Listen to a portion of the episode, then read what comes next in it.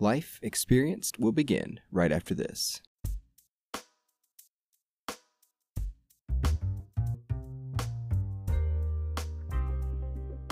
Life is made up of experiences. Experiences shape our perspectives and allow us to pass along knowledge.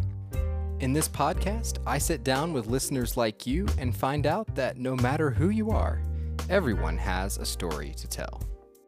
I'm Ethan Smith, and this is Life Experienced.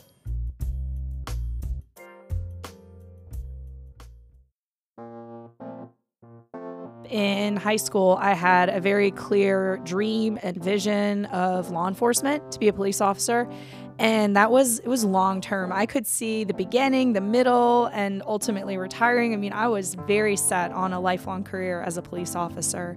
Um, I think that kid, Caitlin, so that 15 year old, 16 year old, would be excited to know that I did that for a season, that I was a police officer for five years. But I think that Caitlin would have a hard time probably understanding how my career could have taken such a strong pivot and such a new direction that now I can tell is the career that's going to be here to stay. That was Caitlin Skaggs. I sat down with Caitlin to talk about her career, which took an interesting turn not long ago. But before we get to her current job, I wanted to know more about her motivations and aspirations to be a law enforcement officer. Caitlin said it started in high school when she discovered that she could get involved with police work even at that age looking back, I also realized I was that annoying student that would not leave the school resource officer alone. So I feel bad for him. Anytime he showed up in my vicinity, I would just, you know, immediately flocked to him. Hey, I have some questions. I, I had so many questions. And I uh, I talked to him enough that at some point he casually mentioned that was a thing they do. The thing here she's referring to is when local police send in underage individuals to buy alcohol from liquor stores in order to enforce ID practices. And of course, in my brain, I'm like, okay, so this means you have to be under 21 to do it. I'm under 21. And wait, so I can do this. It was so clear to me that I am so well suited for this job. I want to be a cop and I'm under 21. I have met all the criteria. Sign me up. So I had to, my parents had to sign a waiver because I wasn't 18 yet. And we went down to the PD and I remember them taking pictures to document me as an informant, which sounds so hardcore. but truly, I went into local stores and attempted to purchase alcoholic products without ID. Uh, I did not lie. I did not claim to be any age other than what I was. I just tried to go through the process without showing identification. If they questioned it, uh, I told them my real birthday, and some of them still sold to me, even though my real birthday reflected being 16. Um, but from that experience, I gained a lot of camaraderie with the local police department. I, of course, was able to ask all sorts of questions in between the convenience stores and just get a sense of what does it feel like to be a police officer in terms of the relational component of you know the you hear of the thin blue line and your brothers and sisters in blue and i was able to see that amongst them that they would just give each other such a hard time and pick and but you could always tell it was in the spirit of um, love and support, and uh, and that also made law enforcement more attractive to me. Just seeing that there's that reality. Caitlin's next step was to pursue a degree in criminal justice. As an undergraduate, she interned in the Behavioral Analysis Unit of the Federal Bureau of Investigation, which allowed her to easily obtain a position as a police officer when she graduated. Caitlin describes some of the most common occurrences while she was an officer.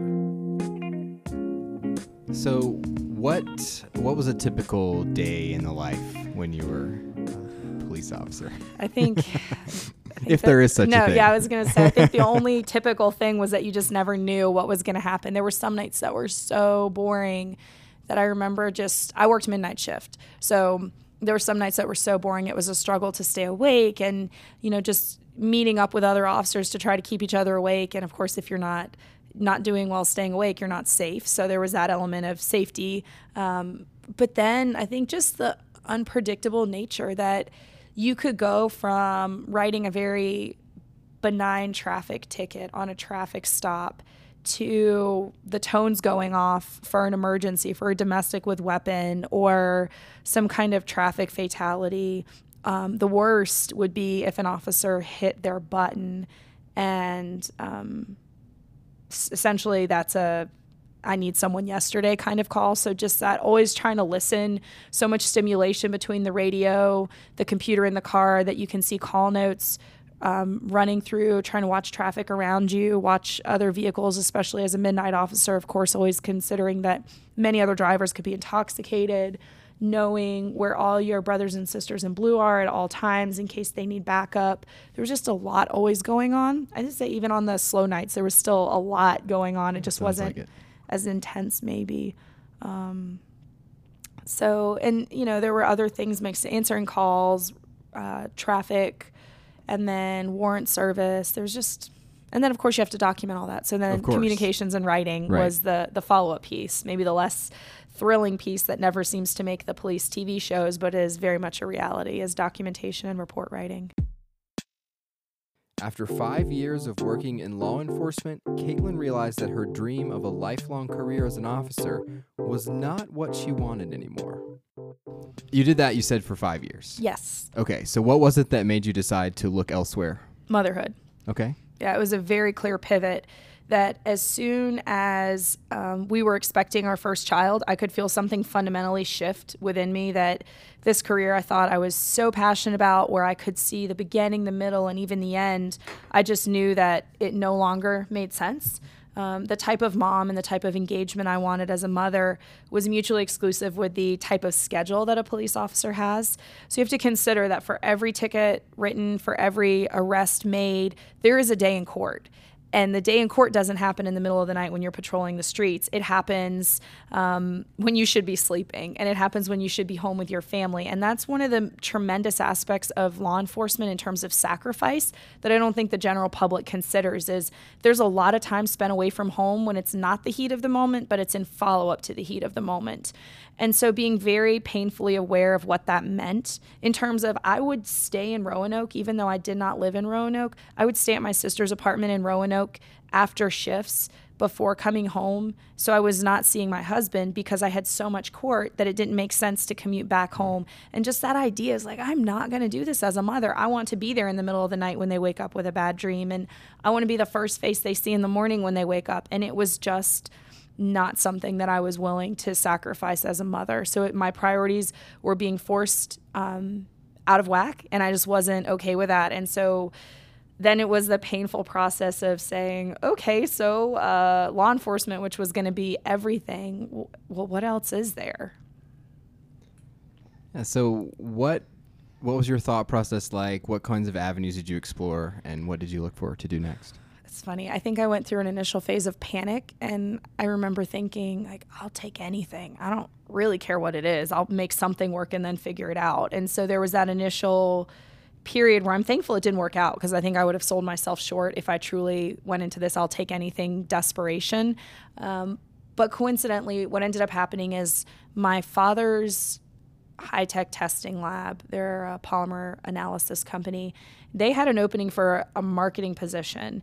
And it's so funny because his reaction when I was mentioned as a candidate was, Can she even write? So he was not going to let me off the hook. I had to prove myself. There were a lot of uh, resources I read, self education, and then just that reflection period of what can I bring from law enforcement to a high tech testing lab in a marketing role that makes sense. And people think it's so apples and oranges, but I see so many connection points and so much connectivity between what it took for me to be a successful and safe police officer and what it took for me to be an effective marketing and communications professional. So to me, the line, the, the connections are very clear. Yeah. Although I know to most people they're not. The idea of overlap between law enforcement and marketing is something Caitlin is passionate about. In fact, she participated in a TEDx event last year where she took the stage to talk about making the transition from law enforcement to marketing and the concepts that the two jobs have in common.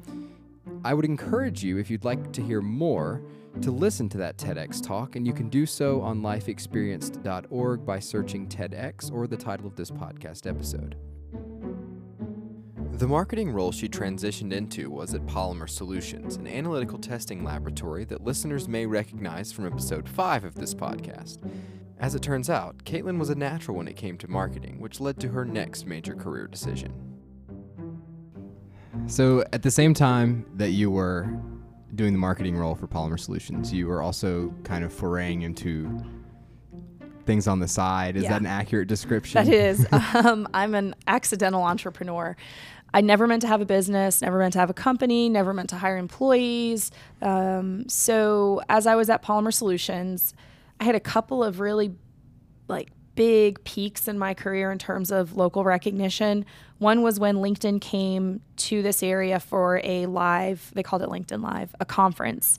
And at that event, the Polymer Solutions LinkedIn page was called out as a hometown hero, as the best business page in the area.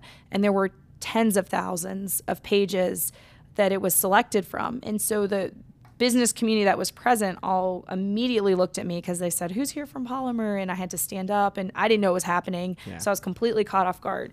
But I think at that point, I was kind of on the local map as far as someone who is making moves in social media marketing. Uh, additionally, Hootsuite, which is a social media management tool, thought leader within social, they put the Polymer Solutions uh, social efforts on their website as a case study for Small Business Week. So we had these two industry leaders pointing at the work I was doing at Polymer, just really affirming the results we were getting. And that's when people started to ask for coffee and lunch. Let's have a conversation. Tell me what you're doing. What is so fundamentally different that you're yielding these results? And then we'd have enough coffee, enough lunch that there had to be some com- kind of other payment. I mean, I can only eat so many lunches. And it transitioned into just a very casual consulting relationship. There was no business name. Um, it was just a, yeah, it was the most simple of businesses you could have in terms of structure and setup. But then that also transitioned, and I found myself in a position similar to the one I was at in law enforcement, where I realized this type of schedule, this type of work pace and lifestyle is not, it cannot coexist with having a full time day job. It's now become mutually exclusive. In my mind, again, I'm very decisive. When I see this kind of tipping point of it is now mutually exclusive with the life that I imagine and feel called to live as a mother, a clear change was needed. And I say a clear change was needed, and I was very decisive about it, but also it took a lot of prep work. So the decision was made in August, and I didn't go full time with Blue Mobius Marketing, which is what I ultimately named the business, until May of that following year. So there was a prep period, a ramping up period, and I also gradually weaned out of my role at Polymer because it was the family business after all, and I was a at that point I was a C level, so I had a critical role in running the organization and supporting the other C levels and um, employees that I supervised and also um, coexisted with laterally. So there was definitely a need to pull myself out slowly. Then May 1st of 2017 is when I was all in with my business, and that was my full time employment and sole source of income. Caitlin's company is Blue Mobius Marketing. They offer a variety of services for clients, including web design, social media management, email marketing, and photography. Over the past year and a half, the company has helped a variety of businesses and individuals with their marketing needs. I asked Caitlin to describe a project that she considers to be memorable. Do you have any like favorite projects that you've worked on over the years? Oh, I do have favorites. Um, so, Children's Museum of Blacksburg is a clear favorite, and it's one that we talk about a lot. I loved it because it was an opportunity not only to do a rebrand, but we also got to help with a naming project. And that was so fun. There was so much creative tension. And I just, you could just feel the frustration around we're not there yet. We had a name that we thought was kind of the name, but we could also tell that gut instinct of it's just not right yet. We could tell we weren't there. And it was, it felt 11th hour before we were all willing to say, this isn't right and we haven't got it. We were done with community focus groups at that point. And then ultimately, um, it was just team collaboration that it, it just dawned on us how we needed to just make the tiniest pivot and then it was correct. So I think for me, I just get so energized looking back at all the minds and thoughts and creativity and just that creative angst that was poured into that one project, ultimately resulting in the name Wonder Universe. So it went from Children's Museum of Blacksburg to Wonder Universe.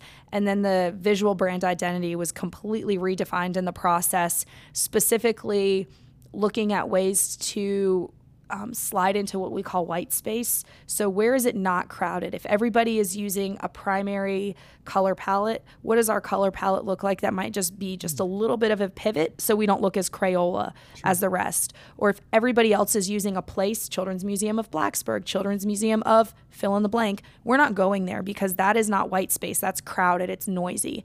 And so, just the willingness of the client to trust our wisdom, trust our research, and just go with it. Oh, that's just the best. It was so fun and getting to work with the community. So, I feel like that was a dream engagement. If, if people want to throw more of those at us, we welcome them. yeah, that's great. Mm-hmm. In September of 2018, Blue Mobius Marketing was acquired by Joba Design, a company founded by former NFL player Kevin Jones, which provides a variety of design related services. I asked Caitlin to talk about this transition and how it has impacted her career. And so you've done that for a while. You're still doing that as you speak, but it's under a little bit different. It's different circumstances now. Right. So I feel like my life is nothing but change, but I guess that's all of us. So Blue Mobius, I mentioned, became my full time um, source of income and employment May 1st, 2017. September 1st, 2018, so 16, 17 months later, we were acquired by a complementary design agency here in Blacksburg. They were the ones we worked on the Children's Museum project with. So I think that's another reason why I love that project so much because it was our first look at just this powerhouse creative collaboration that is Joba Design paired with Blue Mobius Marketing. And so you've just been able to, has that expanded the range of things you're able to do? Um, Absolutely. Yeah. I think it's that, I don't like the word synergy because I think it's so overused, but I'm, in the absence of a better word, I will say it's a very synergistic relationship in terms of they bring amazing things to the table. We bring amazing things to the table, but then when we're together, it magnifies anything we could have ever imagined.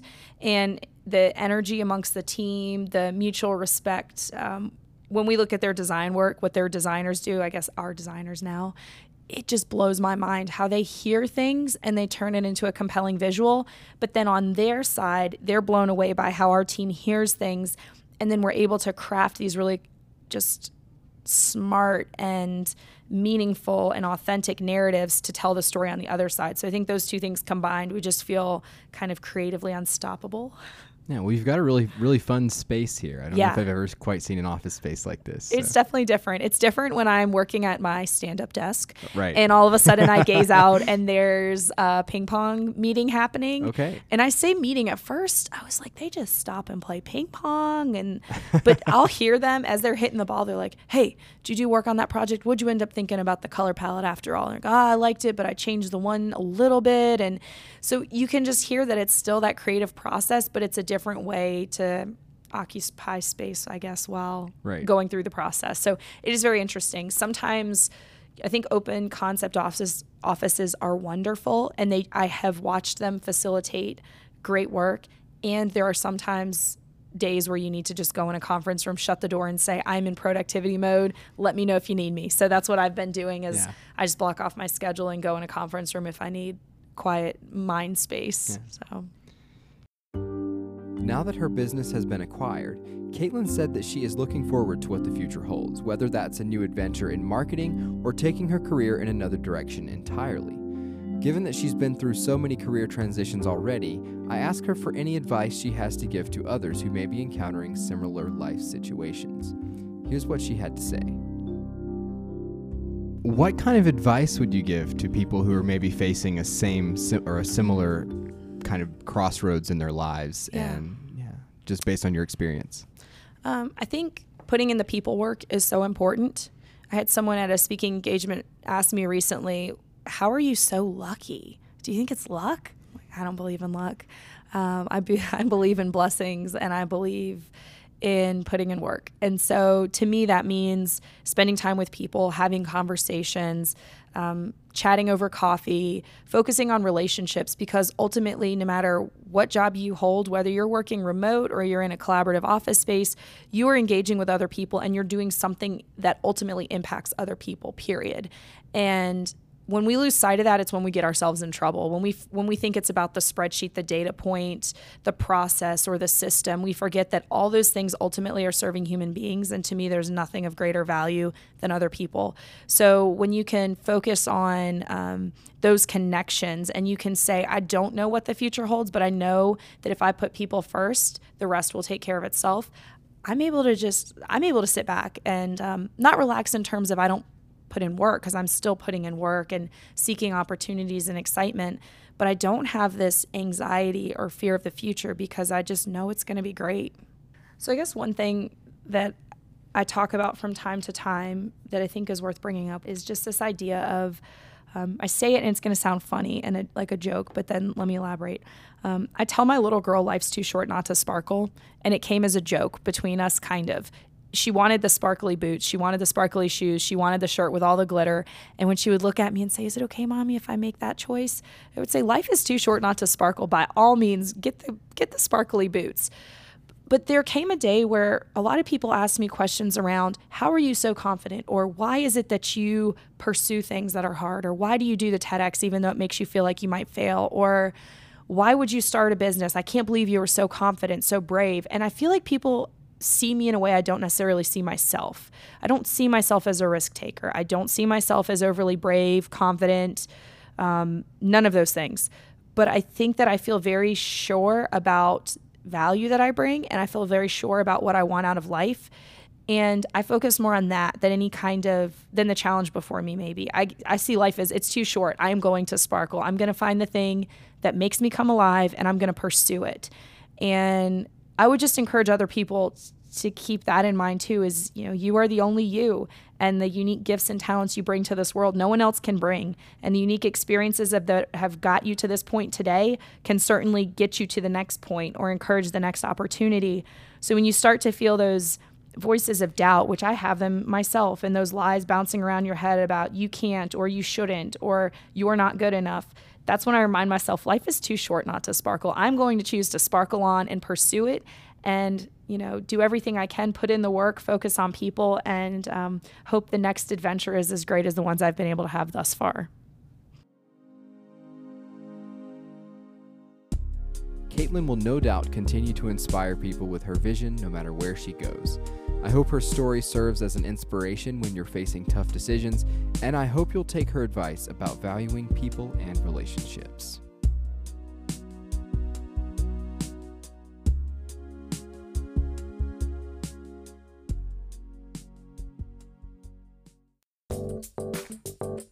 Life Experienced is hosted and produced by Ethan D. Smith and is primarily distributed via D Sound, a decentralized audio sharing platform built on the Steem blockchain. For more information, visit dsound.audio. The music in this podcast is composed by Lee Rosevere and used under Creative Commons Attribution 4.0 license. For more information, visit freemusicarchive.org. I hope you've enjoyed this episode. If you like the podcast, be sure to share it with others. If you have an interesting experience that you want to share, please let me know by tweeting at Ethan D. Smith or visiting ethandsmith.com. And for those of you still here, Caitlin told one particularly interesting story from her time as a police officer. So I I do like to run, but I don't like to get in foot pursuits. And when I was a police officer, there was one and only one time I got in a foot pursuit. And wouldn't you know it, the person I was pursuing was naked as the day they were born. it was so unfortunate. It was so unfortunate. I just happened, we had a perimeter set up, and I remember that moment. I mean, it is just so like that sober memory of I remember standing there thinking, if he comes out right now, if he busts through the tree line, I'm going to have to pursue him and his description is that he's naked. So am I really going to run after a naked man? And then I'm telling you, it was like out of a movie that right then he popped out of the bushes and I had to chase after him. Uh, fortunately, there was a canine nearby that immediately came up on the scene. So there was no need for a takedown because he saw the dog and he knew that he was not in a good position to contend with a canine. Thanks so much for listening. Once again, if you'd like to hear Caitlin's entire TEDx talk, in which she talks more about the things we discussed in this podcast, you may do so by heading over to lifeexperience.org and searching TEDx or looking for the blog post about this episode. If you like the show, don't forget to rate and subscribe, especially on Apple Podcasts. And remember that you can get the show almost anywhere you can get podcasts, as well as Facebook, YouTube, and D Sound. So I'd love to get your follows on Twitter and Facebook, get some feedback on the show. So let me know. And once again, thank you so much for listening. Over the past few months, my wife and I have been able to save some time and money and develop a whole new set of cooking skills. How did we do it? We started subscribing to EveryPlate. EveryPlate is a meal kit delivery service that's different from others you may have heard of because it only costs $5 per serving, which is about half as much as those other meal kits cost. Each meal features a recipe that's made from fresh ingredients and only takes about 30 minutes to make. The box of ingredients and recipe cards are delivered to your door each week, so all that's left for you to do is enjoy making the meals. If you'd also like to sharpen your cooking skills and enjoy recipes you want to make over and over, you can get $20 off your first box from EveryPlate by visiting lifeexperienced.org slash everyplate. That's lifeexperienced.org slash everyplate for $20 off your first delivery.